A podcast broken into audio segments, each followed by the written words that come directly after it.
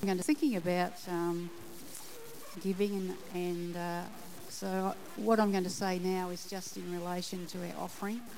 And we know that we bring our offering with gratitude for what God has done for us. That's the basis of it. Uh, but you know, I love people who have a mission to support. Um, they're sort of one of a kind, and uh, if you get amongst them, you'll find they have such a passion uh, that giving isn't a great thing. It's just what you do when you have a passion for something. Uh, recently, I was on a Southern Cross Kids camp, and they're all very passionate about foster kids and kids in care. Uh, and giving is just part of what they do because they have such a passion for it. And uh, we were we were finalising some finances, and uh, and just a couple of little things I said to one of them who'd spent quite a deal of money running around getting things. Oh, you know, if you can let us know how much you spent, uh, we're happy to reimburse you. But as quick as the flash, no, that's my service to God. That's my service for my mission. Uh, and that's what people that have a passion for a mission are like. And on the same camp, um, we were again at the end of the camp adding up expenses and said to somebody, Oh, look, um, we know you spent such and such on this. We need to just have an invoice uh, for it. Oh, no, no, that's on my card. Forget it. Same sort of passion. I love people. I love being with people that have a passion for mission because giving is just part of it. Uh, and passion for something can push you to the extent where, you know, giving isn't a great, uh, you know, liability or a great fear or whatever. It actually has a joy attached to it. Do you know giving has a joy attached to it? It's actually like it's um, like the left and right hand. You know, if you give, you've got joy. It just happens. And as you give and you have joy, there's a freedom and a releasing in your spirit uh, that happens before God. It's, it's, a, it's a thing that just happens because God's sown it into giving. And He knows when, when you can give your finances with a willingness, uh, He knows He has your heart. That's, that's the baseline. And so there's a great joy in giving. And I'd just like to read a couple of scriptures to you, encouraging you um, this morning. Of course, we're for this church, our, our people that come to this church, giving we know we can give up the back cash and uh, online at all, and too, that's, that's part of our giving. But for everybody, just generally, for everybody that's from another church, from a local church, um, this is just a message for you in the sense of God wants us to learn to give. Um, and, it, and it there's a reason behind it. So this was to the church, the Corinthian church, who were involved in, in giving and offering, and they took a whole year to raise it. I think it was a, a fabulous gift, whatever it was. They were so intent on what they were doing uh, to help a needy church that they took a whole year to do it. And uh, it was a great gift. But this is what this is what Paul said about it. He said, um, it's actually headed in my uh, Bible, which is a Passion Translation, hilarious generosity. Here's my point a stingy sower will reap a meagre harvest, but the one who sows from a generous spirit will reap an abundant harvest. Let giving flow from your heart and not from a sense of religious duty. Let it spring up freely from the joy of giving, all because God loves hilarious generosity. Uh, you can't separate joy from giving. Very important for us to get a hold of that. And uh, so I'd like to encourage you. I know we give for mission, and when we have a mission and we're passionate about it, it's where sometimes our focus is. But I'd like to encourage you to have a passion for the church, just your church your local church, as well as the missions that you may sow into. Let's get a passion. Wouldn't it be wonderful to have a passion? All the Christians in Bendigo, all the Christians in our nation, all the Christians in our world, we have a passion for our church, our churches, and we support them. and they're healthy because we support them. What a wonderful thing for us, us to be involved with. And, uh, and I know that we are grateful for what God's done for us. We are grateful for our churches. And let that be the reason that we give. Let's experience the joy in giving and the freedom in giving. I love people that are givers. They have smiles on their faces. They do. They really have a smile on their face because there's a joy in their heart which is associated with giving and a freedom that comes, that God gives as we give. So let me encourage you support the churches, support our Bendigo churches. Let's make them strong. Be, be mindful of what God is asking you to give and uh, respond to it this morning. So uh, let me just leave those words uh, with you this morning.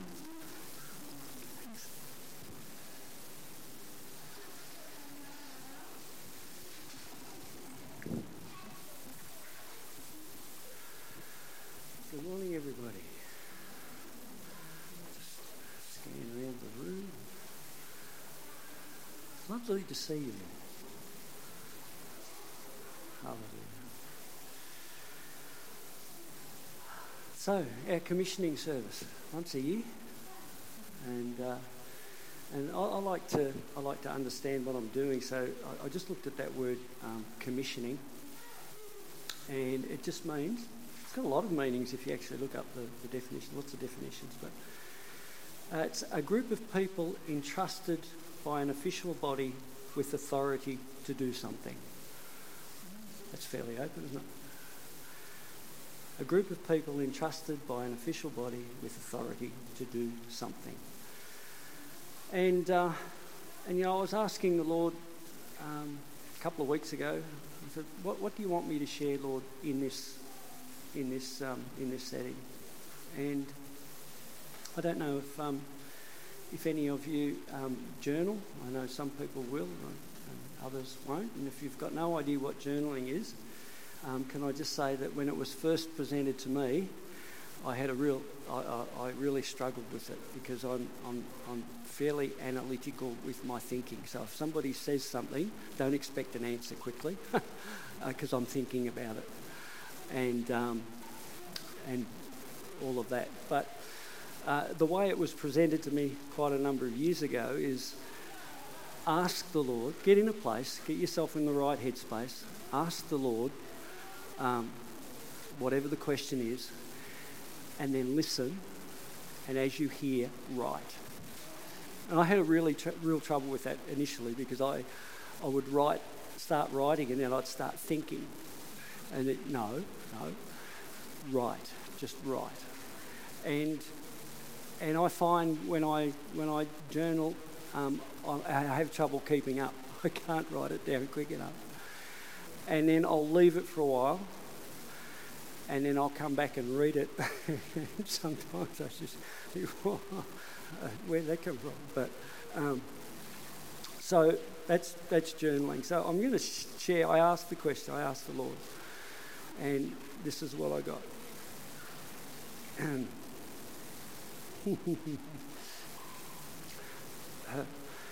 every person I have created.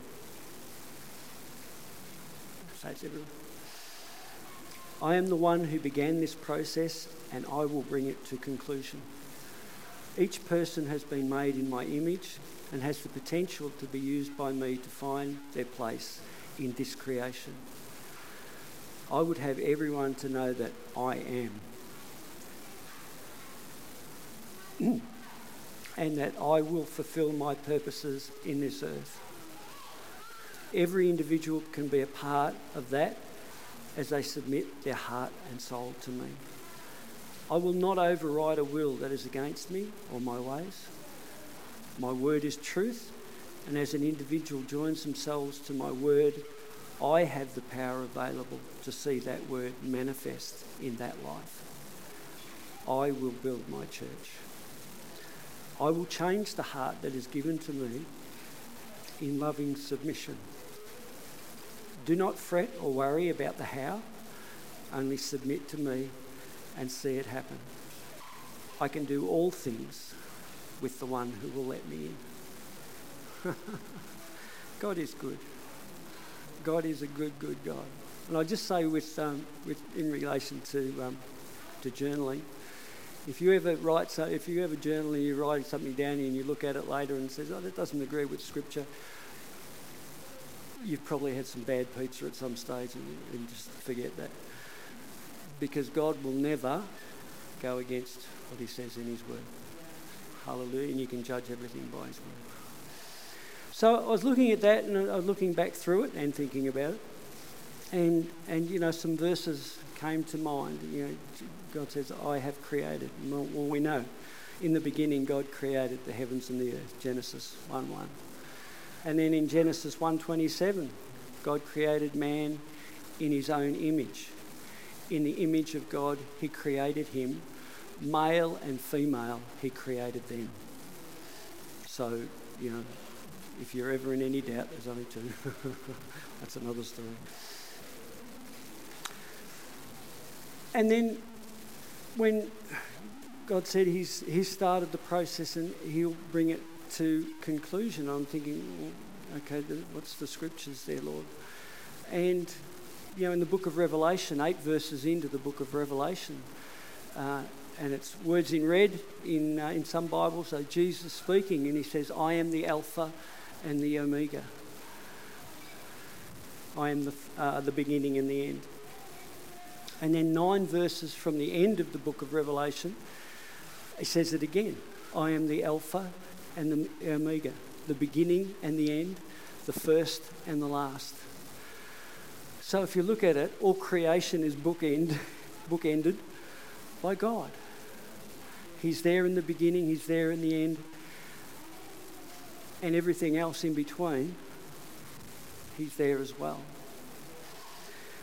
But I said, okay, Lord, what's the word for, for today? So um, now, if you were in, uh, if you're a, a, a, staff member and were in an assembly, um, these verses were shared with us on, uh, on Tuesday. Uh, so if you'd like to turn to 1 Corinthians chapter 12. And I actually like it when that, um, when that happens because you think, okay,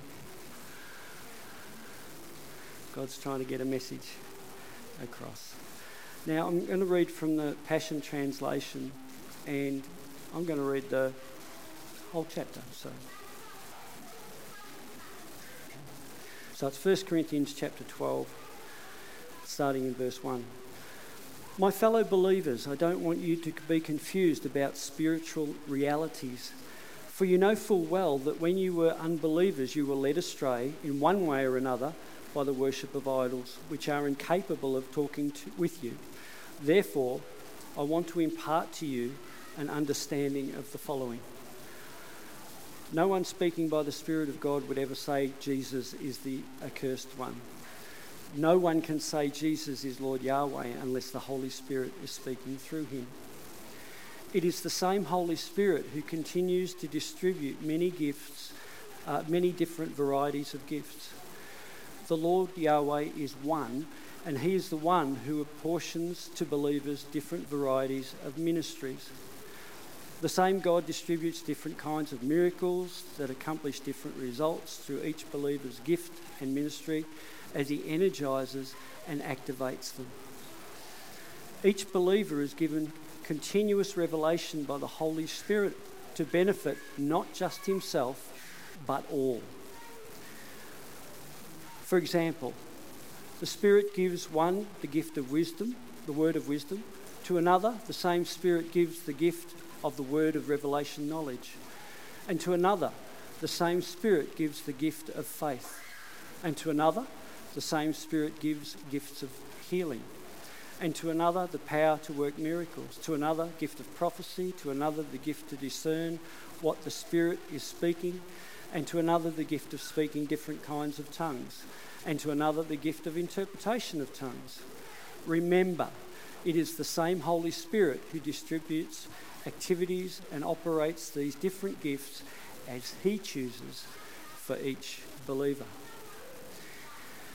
So it's talking about the church, it's talking about operation of gifts within, within the church, but then it, um, Paul goes on to make a distinction about the different gifts because in our natural in our natural thinking, in our human mind, we like to rank things. We like to, you know, put things, this is the most important and it, have a whole long list. But Paul makes this distinction in verse 12. Just as the human body is one, though it has many parts that together form one body, so too is Christ.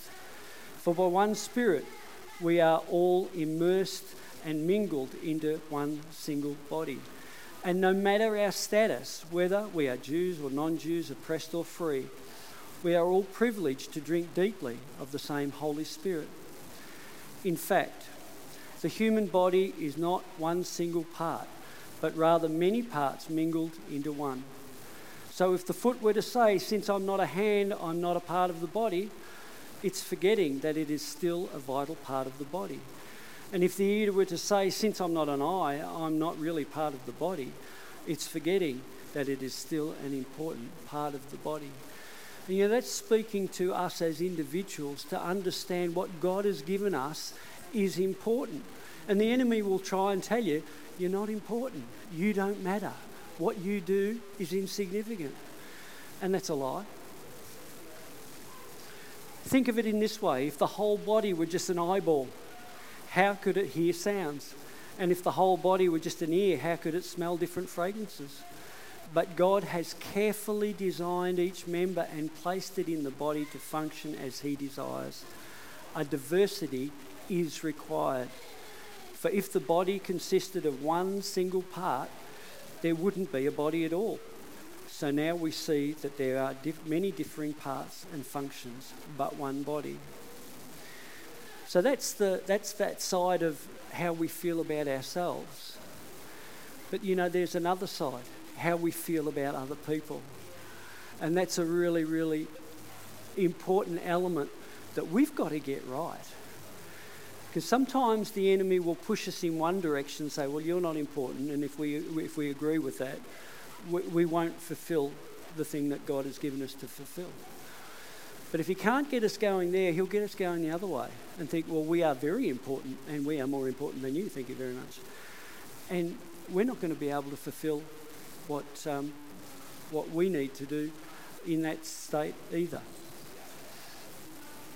And verse 27 You are the body of the anointed one, and each of you is a unique and vital part of it. God has placed in the church the following first apostles, second prophets, third teachers, and then those with gifts of miracles, gifts of divine healing, gifts of revelation knowledge, gifts of leadership, and gifts of different kinds of tongues. Not everyone is an apostle or a prophet or a teacher. Not everyone performs miracles or have gifts of healings or speaks with tongues or interprets tongues. But you should all constantly boil over with passion in seeking the higher gifts. Now, what I just said before, you know, we rank and we look at this and say, oh, look, see, there's a ranking. First apostles, then prophets, etc. But where are the apostles and prophets? They're talked about as being our foundation in the building. Where's the foundation? It's underneath. You don't even see it. You know it's there because the whole building stands. So we've just got to get that, that, that understanding. It's not, no, no, I'm somebody. No, if you are somebody, we will know because you will be serving in the gift that you've been given for the benefit of all. Glory to God. And you know, this, was, this is talking about um, operation of gifts within the church. And you say, well, well does, do, can we take that further? Absolutely. What about the, what about the school? What about the people in the school? It's the same. Exactly the same. So in here this morning, we've, we've, we've got leaders in the college, those who've been tasked to perform a particular role of leadership. Uh, we've got teachers, and uh, the teachers do the face to face. We've got people working in administration, and that is so vitally important and look, we've got maintenance staff, we've got cleaners, we've got all these people in, in the college. And you say, well, is anyone more important than the other? Well, I'd say to you, um, give the, um, give the cleaners a week off and see what happens. Everything will be in a mess. and we could go through each and, each and every one to, um, to find that is exactly the case. Each does their role, but we each do it for the benefit of each other. The leadership gives the direction. Teaching staff, they carry out that face to face. The administration makes it all work. Without that, it doesn't operate, it doesn't operate for very long. And uh, things need to be maintained and clean and all those things. Everybody's important. Everybody's important. Hallelujah. You know, there's um, there's a statement, um, and I, I'm, meant to ask exactly what year we we um, got this happening, but helping students discover all God made them to be. What year was that? Anybody help me? well, there was a. Um, I was challenged on that by, by, by that statement by somebody when we, we first um, put that out in the, in the school, helping students discover all God made them to be. Now, the, the, the challenge was why are you being so overtly Christian? Why, why the God thing in, in there? Uh, it, it's going to put some people off. You know, it's going to, it's, it's, it's to put some people off. Why, why have you done that? And this person was a great advocate for the school. This person really loved our school. And um, he saw, you probably, some of you will probably understand who it is, but he saw multiple schools over 30, 40 years, more than 40, yeah, about that, coming through his gym. So he would see groups of kids all the time from different, different schools. And he saw our kids and our teachers, and he recognised the difference. And he was a great advocate for, for the school um, over a very long period of time. But you know, he didn't make the connection. He didn't make the connection that the kids and the staff were different because God was in the place. and that's really sad.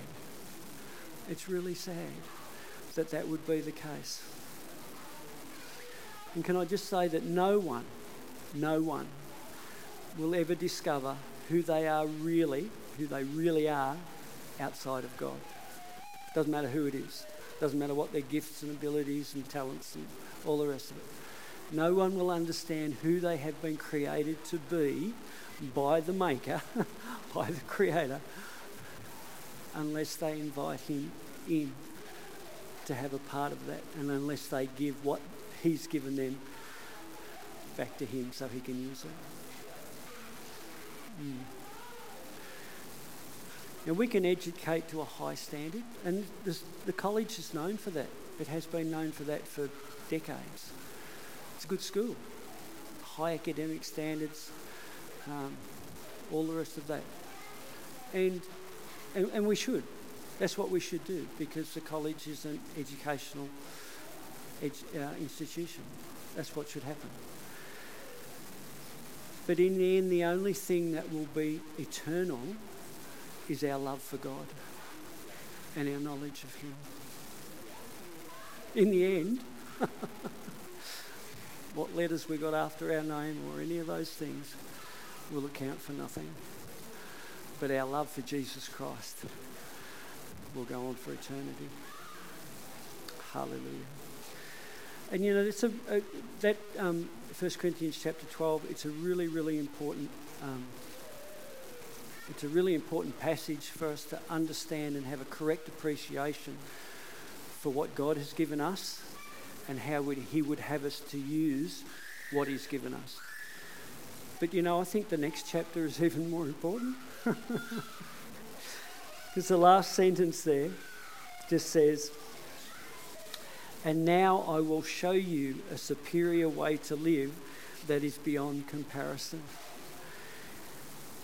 And if you've ever, I, I don't think I've ever been to a, a Christian wedding that 1 Corinthians chapter 13 has not been read out. And, and I would say so it should be, because it's the, it's the love chapter. It's the chapter that talks about what love is. And, uh, and I'd just like to read some, some verses out of, out of that. And, and verse 4, uh, verse 4 to 7. Paul writes, Love is large and incredibly patient. Love is gentle and consistently kind to all. It refuses to be jealous when blessing comes to someone else. Love does not brag about one's achievements nor inflate its own importance. Love does not traffic in shame and disrespect nor selfishly seek its own honour. Love is not easily irritated or quick to take offence. Love joyfully celebrates honesty and finds no delight in what is wrong. Love is a safe place of shelter, for it never stops believing the best for others. Love never takes failure as a defeat for it never gives up.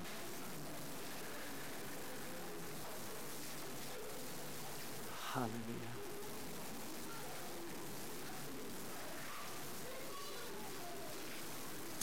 In the King James Bible, uh, the word um, used in, in uh, place of love in that, in that passage is, is charity. And uh, if you look at the, the Greek, it's, it's the word agape, it's the unconditional love. And, a, and a, a, a meaning that's associated with agape is affection or benevolence. And benevolence is the quality of being well meaning, the quality of being well meaning or kindness. Kindness. You know, sometimes I I see people with that T-shirt and it and it just says "Be kind," you know, and I think, yeah, that's it. Be kind. So love prays for one another. That's what love does. Love prays for one another. You're walking in love, you're walking in prayer, you're praying for one another. That's our connect. Prayer is our connection. Prayer is our connection to God. If we're not praying, we're disconnected. If we're praying, we've got to get connection and, and God can God can direct us more more easily. and in Jesus' ministry, he would he would pray, then he would minister, and then he would go off again by himself to pray. What's he doing? He's, re- he's recharging. He's getting that relationship so close, so lined up. He's getting direction. What do I do next, Lord? Father, what do I do next? so we see that throughout Jesus' ministry. And sometimes, you know, it, it, the, the world tries to take words that God has given us and distort their meaning and give us something else. And if we take some of those things on board, we, we lose what God is saying. So love is, is not a warm fuzzy. It's not. It's a decision, it's not a feeling. Now, am I saying that feelings don't come with love? Yeah, absolutely. And, and we can have warm fuzzies with, with our, our, our, our, love relationships, and that, that's great. But ultimately, love is a decision. And I use this example when Jesus was in the Garden of Gethsemane, he was praying. He was praying for people. He knew exactly what was coming. And why did he do that? Because he loved. He went to the cross because he loved. He loved us. He loves us. Was that difficult? Yeah. There were no warm fuzzies in the Garden of Gethsemane. And we see on the cross those people that had put him on the cross, they hated him. they'd just they'd just given themselves over to the enemy, and the enemy was using them. But what was Jesus' response on the cross?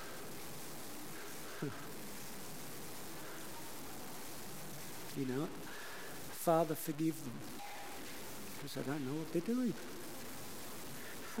he was actually praying to the Father that those people would forgive, that the Father would forgive those ones. You say, oh, yeah, that's okay, well, that's right. That's, that's Jesus, the Son of God. Well, in the book of Acts, we see um, some men that were given a responsibility um, for the daily distribution of food, food in the church. And Stephen was one of seven of these deacons, I suppose we would call them, to do this job. And he did it faithfully. But, you know, God added because we see that um, Stephen was, was working miracles and, and all sorts of things that got him into trouble. And um, you know, we know that um, that Stephen was dragged out of the city because the same spirit that had put Jesus on the cross was still in operation there, and they stoned him for telling the truth.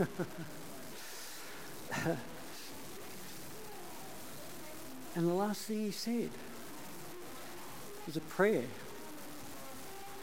It was a prayer to God. And he said, Lord, do not charge this sin against them. Many died.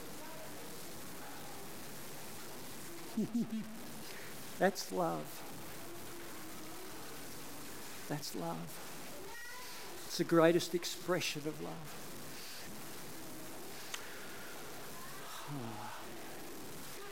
So, is there, you know, for us, is there, is there, is there something that we take away with this? Sure is. Sure is. Love actually prays for your enemies. We're told that. So, has anybody ever had a negative thought about another person?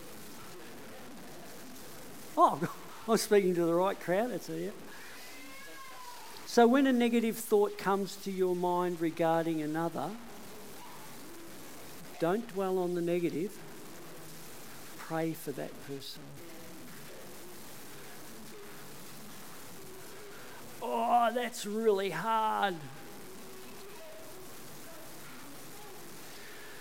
says in James 4 7, submit to God, resist the devil, and he will flee from you. Do you know what we're doing when we're submitting to somebody that we've had angst with? We are submitting to God. We are resisting the devil. You know, there's another scripture that says that we are to cast down imaginations and every thought that exalts itself against the word of God. And in this, in this setting, a thought a negative thought against another person is one of those. And if we take on board that thought, we'll get into that imaginations thing. Have you, anybody ever done? Anybody ever had an imaginary conversation with somebody that I'm going to say this, I would say this, back and forth, all in our head? What a waste of time. We've all done it. But we, we sort of, that's, there's no submission there's no submission to God in that because God submitting to God is submitting to the love of God.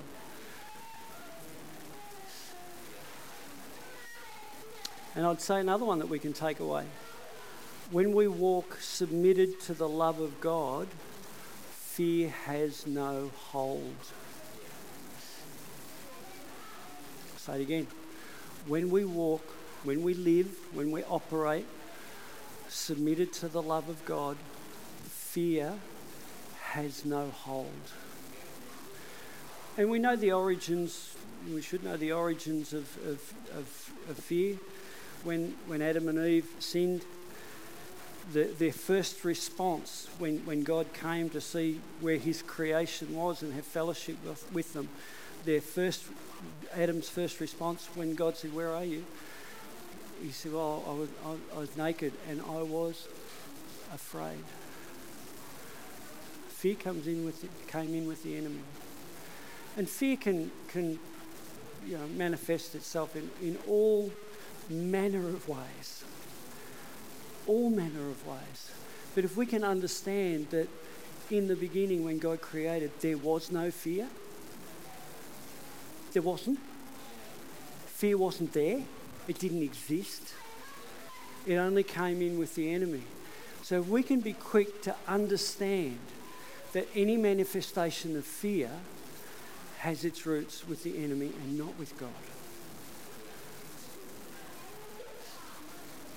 It says in 1 John chapter 4 and verse 18, perfect love casts out fear. Perfect love casts out fear. Who was perfect love? Well, God is love. But who demonstrated perfect love? It was Jesus. he demonstrated it. And we're only here right now because of his demonstration of love for us. Hallelujah. And everything else that is good comes out of love. Every other attribute that is good comes out of love. Know, for the joy that was set before him, Jesus endured the cross, despising the shame. So joy was there because there was an action of love. Hallelujah. Glory to God. So, my encouragement for this year, for everybody, whether in the school, whatever the role, love each other. Will it get difficult at times? Yeah. Yep. Where you've got a bunch of people, you've got a bunch of problems. You get a big bunch of people, you, got you can have a big bunch of problems. But it doesn't have to be that way. If we make that decision individually, that I'm going to walk in love, I'm just going to love you. Hallelujah. Glory to God. Let's pray. Lord, I just thank you for, for all the, the variety and the, and the, the things that you've put within your creation. And, and Lord, I thank you for each and every individual. Lord, you have created each and every one. Lord, I thank you for the things that you've put within our lives. And Lord, I thank you that um, we have the opportunity to be able to benefit everybody uh, by giving those things back to you and, and just allowing you to empower um, those gifts and those abilities uh, in, in such a, a dynamic way. So, Father, help us in the, in the, in the actual day today, Lord, that um, when we um, have the issues that come with life, Lord, that, that we would be quick to come to you, Lord, to pray, uh, and Lord, to, uh, to seek the benefit of, uh, of others in, in our prayers. Uh, Lord, we thank you that, um, that your will is, is perfect. And Lord, that as we submit ourselves to your will, uh, Lord, you've got everything else in hand. So, Father, we just thank you and we pray in Jesus' name. Amen. Amen. Now, we're actually uh, going to pray for some people this morning? Can I commission some people? Um, so I think I would um, ask if um, Gerhard and Celia, if you would both come up here. Now, um,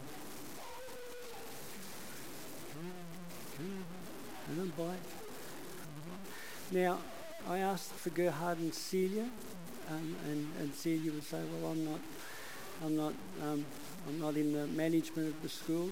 If you understand that this is a unit? That's the way God's designed it to be. So when you're praying, you're praying for Gerhard, you pray for Celia, you pray for them both. You pray for them as, as a unit. Lynn, can you come out here? James, can you come out here, please? Um, now, um, Lynn is um, assistant principal, and James is um, assistant principal. This year he's taking a, a role that um, uh, Marie is on long service leave, and he stepped into into that space. So um, it's an interesting space to step into. yeah, that's very good. And can I ask anybody else who is working in the school, doesn't matter what the role, anybody else working in the school, can you just stand, please? Sean, you come out here. This man's very important because if we didn't have him, none of you people get paid. So. You're Right here, right now. And, and can I ask for the, um, um, uh, the uh, oversight?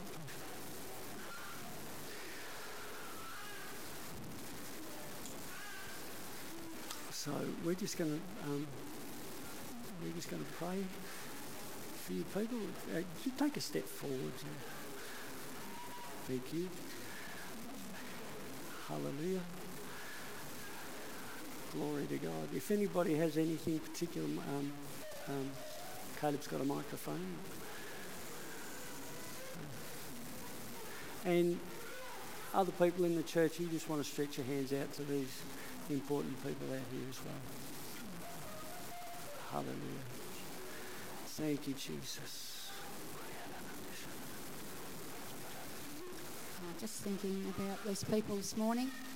Um, just felt God wanted to say to particularly people in leadership, there's a grace being given to people from God, and the grace means there's an enabling, a God given enabling, a God given power, a God given ability that has a supernatural component given by God because of the calling that's upon each of you. And it's not presumptuous for you to say to God, I'm in this position and I call upon that enabling. I use that grace that God has given to me. It's not presumptuous. And I felt God was saying, there is a solution to everything. Don't give up. There's a solution. If you can't find it at the time, keep trying to find it in God. God, what is the solution to this issue? There is a solution. God has solutions. Sometimes they are completely supernatural, and once they snap into your mind, you will know that they're supernatural because you never would have thought of it yourself, and you'll say, Oh, that's brilliant. Of course, of course. So I do want to encourage you that you're not doing this yourself on your own. There's actually a grace given for your position, for the peculiarities, for want of a better word, of your position. So if it's financial, there are solutions for that financial position that is a God-given grace, ability, enabling uh, if it's the principal's role or the principal's wife's role. which I really appreciated that point because these two are a unit and uh, two heads are better than one. But there is an enabling, a grace upon that calling. And you're not being presumptuous to say, God, what is the solution? I, I don't know what to do. Please give me your solution.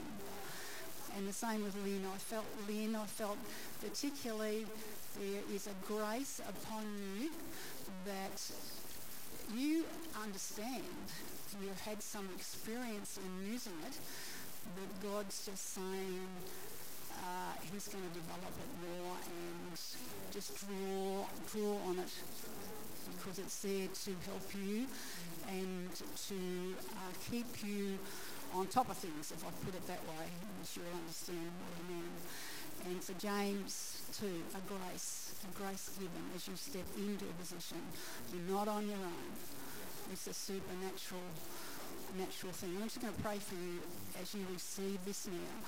Father, we thank you for each of these people that are in specific managerial positions. And we thank you, Lord, for the grace that you have given to them to operate successfully in these roles. And we pray, Lord, that this will just be uh, in their minds that they can ask help of you, that you do have solutions, that there is nothing that will come their way this year that doesn't have a solution. Father, we're just praying that this will be a reality as they walk in this position before you this year. Cause it to be constantly on their mind. God has a solution. What is the best answer for this issue? And Lord, we just ask that you just bless them as they receive this grace. Lord, and we thank you so much for it. It's supernatural. What a wonderful grace and gift to have. Thank you, Jesus. Amen.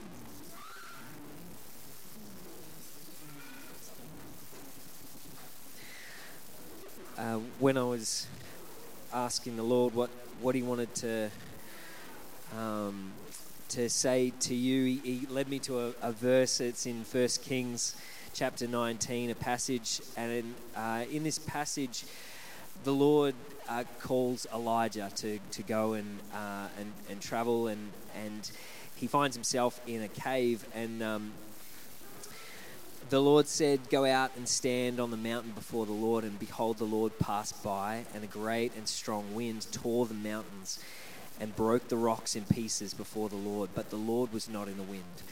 And after the wind, an earthquake, but the Lord was not in the earthquake. And after the earthquake, a fire, but the Lord was not in the fire. And after the fire, a still small voice.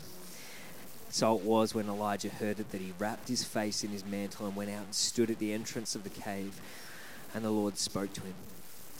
And what the Lord was, was telling me, and this is a word for the whole uh, staff community and the, and the community of this college, but what the Lord was saying to me to, to impart to you and to encourage you with is that uh, his sheep know his voice. And that uh, throughout and as things are existing, there is a lot of things happening outside of this place. There's a lot of things happening in the world and there, there at the temptation is to be drawn out, to be concerned with, to be distracted by what is going on outside. But what I feel the Lord speaking to you and, and us as a community is to, to be listening for His voice. Don't be distracted by anything else. Don't be drawn out of your mission and your calling and your pers- purpose by anything else but His voice. And as, as you uh, spend as much time as possible listening, talking, hearing. That none of that other stuff is going to be a distraction. It's not going to be concerning. Now that that's going to be supernatural because it's big. It's going to be big. There's going to be things that are happening that'll be big, but don't be concerned by them because you're right where God has called you to be, and that is a really safe place. Yeah. I just wanted to re- release and encourage the, the whole staff community with that as well. Let, let, let me just pray. Father, I thank you that uh, you've called these wonderful people to where they are, even, even those who thought, wow, how did I end up here? You put them here. Lord, I just thank you for the grace that you've given them to operate in the role that they have. And Lord, I thank you that, that as they go into this year and beyond, that, that you are with them that you are speaking to them always, and that you desire for that they would hear your voice and not be concerned by anything else that is happening, no matter how big, no matter how destructive or scary it seems. You have a place for them of protection, and that you will give them direction when they need it most. Lord, thank you. Amen.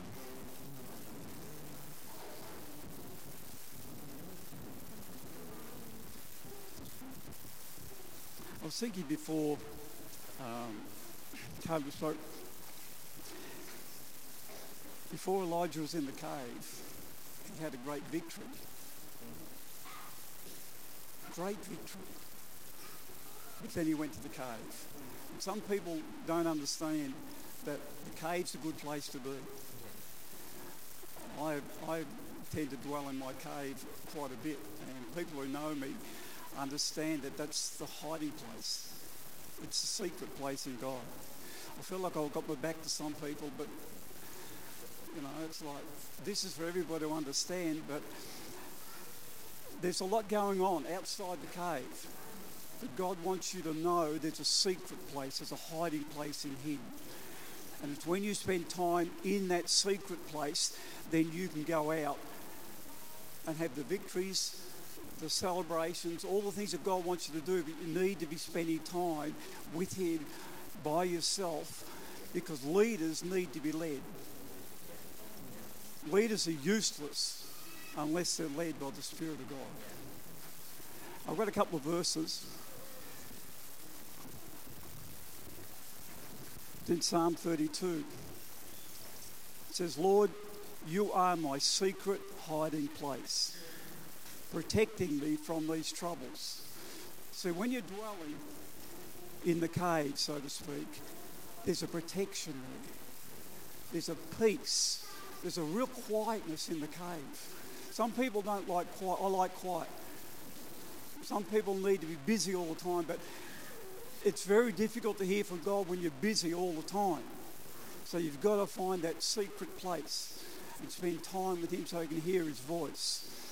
Lord, you are my secret hiding place, protecting me from these troubles, surrounding me with songs of gladness. Your joyous shouts of rescue release my breakthrough.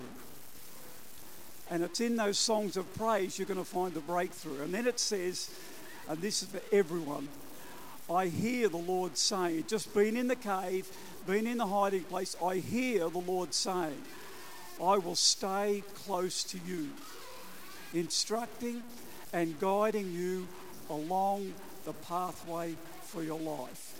And I will advise you along the way and lead you forth by my eye. Any child who has a parent who really loves them and guides them properly understands that children only need to see the eye from the parent. Just and, and when there's that respect and love, they, they honour the eye.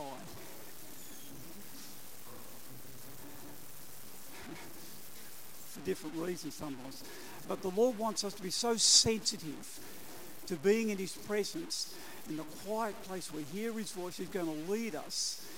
And when we're in the Word, we're going to see clearly what God's saying for each one of us, and He'll lead us every day. But we have to prioritise the hiding place, the secret place. Okay, I think. I think I'll just um, one more prayer to get you going. And, and Heavenly Father, Lord, we just thank you for each and every member of this college community. Lord, we thank you for uh, the leaders as they stand here and, and everybody standing in this room and the role that they have in the college. And Father, we just know that um, your will will be done, Lord, as we seek you.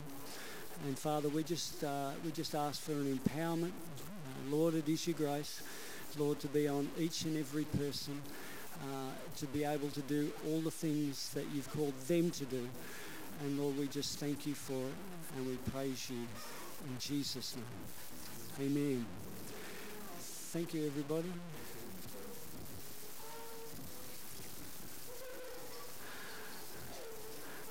Uh, and we're just uh, going to finish off with communion this morning. Yes, so if you don't have your communion cup, there's probably some Kingdom kids around here that could help you with that. They're pretty good at zipping around. So if you don't have one, you can put your hand up, or you can go back to the table at the back and grab one. So now, church, everyone takes part in communion.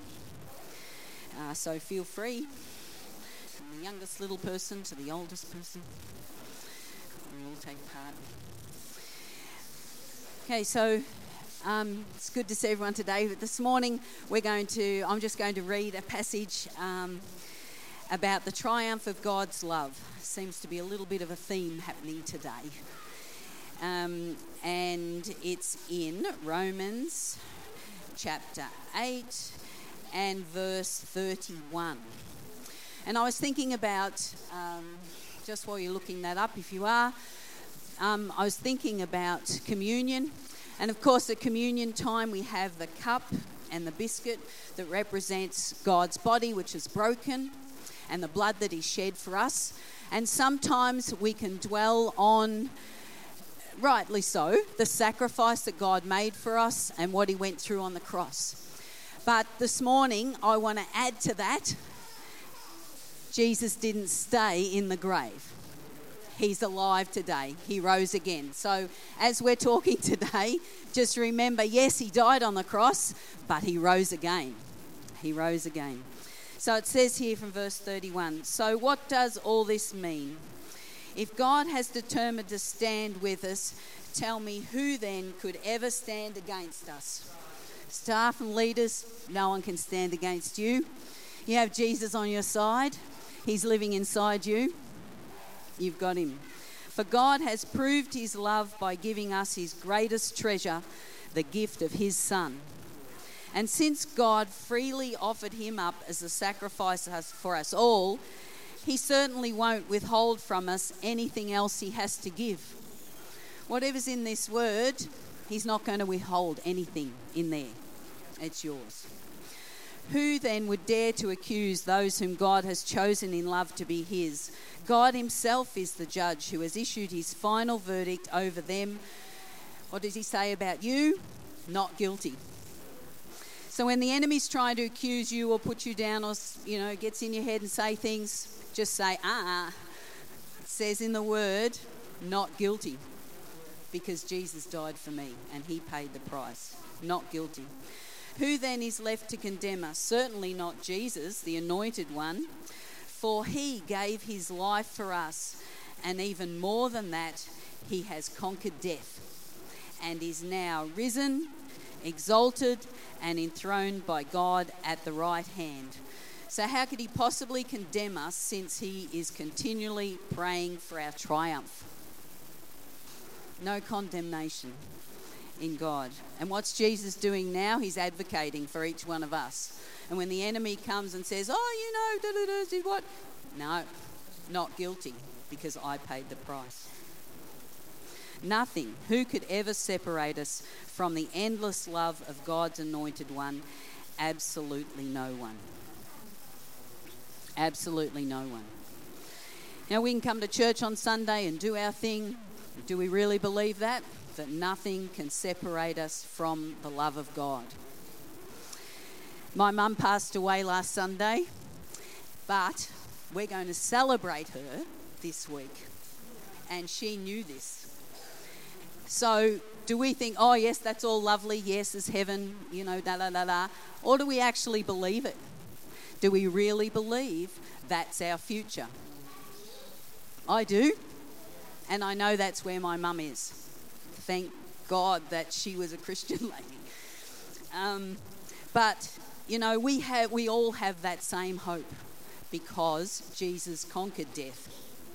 And it goes on in this verse to say um, that there is no power above us or beneath it, no power that could ever be found in the universe that can distance us from God's passionate love, which is lavished upon us through our Lord Jesus Christ, the Anointed One and it says, I'm convinced that his love will triumph over death, life's troubles, fallen angels, or dark rulers in the heavens. There is nothing in our present or future circumstances that can weaken his love. Nothing. Because this was the ultimate sacrifice. He did it because he loved us. He died, but he rose again. And he lives in each one of us have asked him into our life. And we have the same hope of his love always being with us, plus eternal life. So let's stand and let's just thank the Lord for what he's done for us, but remembering particularly that he is risen. He is risen and He's alive today. Lord, we just thank you so much for what you've done. And we thank you that we can come together and we can remember what you've done. But Lord, we just take this uh, body this morning. Remember that your body was broken for each one of us. Thank you, Jesus. So that nothing can separate us from your love. Thank you, Jesus. Let's eat the biscuit.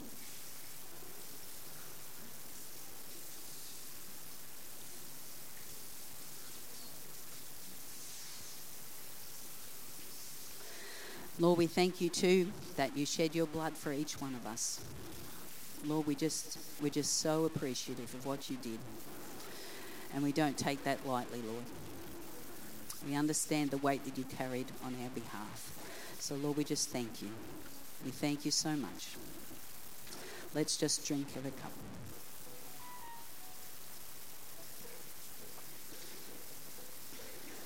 Thank you, Lord. You're just so good to us. Thank you, Lord. Thank you, Lord. Amen.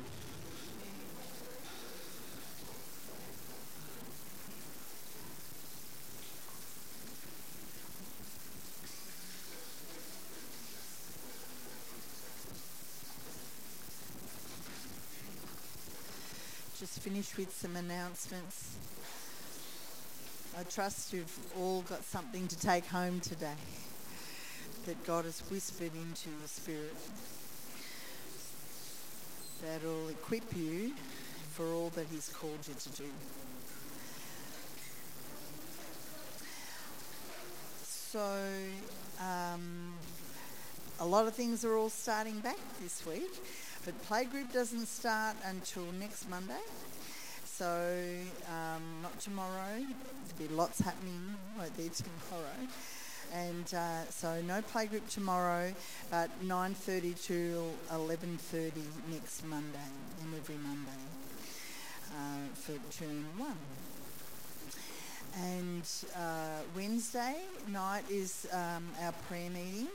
Uh, note the change of time for our people, uh, seven to eight and then the men's night's going to start and it'll follow on the Wednesday. So it won't be Thursdays year, it'll be Wednesday, and the ladies will be the alternate Wednesday. So they will be happening after the prayer meeting on a Wednesday here at the church.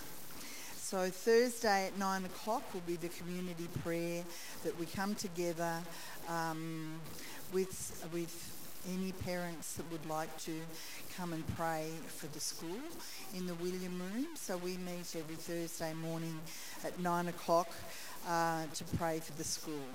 So uh, th- those people that are um, in the school, if there's anything specific, I know that Beck talks to uh, Gerhardt and uh, about uh, needs and, and, we pray, but if there's anything specific, um, please let us know and we can pray. Uh, Friday starts Kingdom Kids at uh, 2, 3.30, is it? Yep, 3.30. 3.30 and Kingdom Kids starts back on the 4th uh, next Sunday. So uh, I'd like to invite you all to stay today for a, a, a drink and something to eat and to catch up with each other and us. So the Lord bless you all. Um, and may his face shine upon you and that this would be the best first week that's ever happened.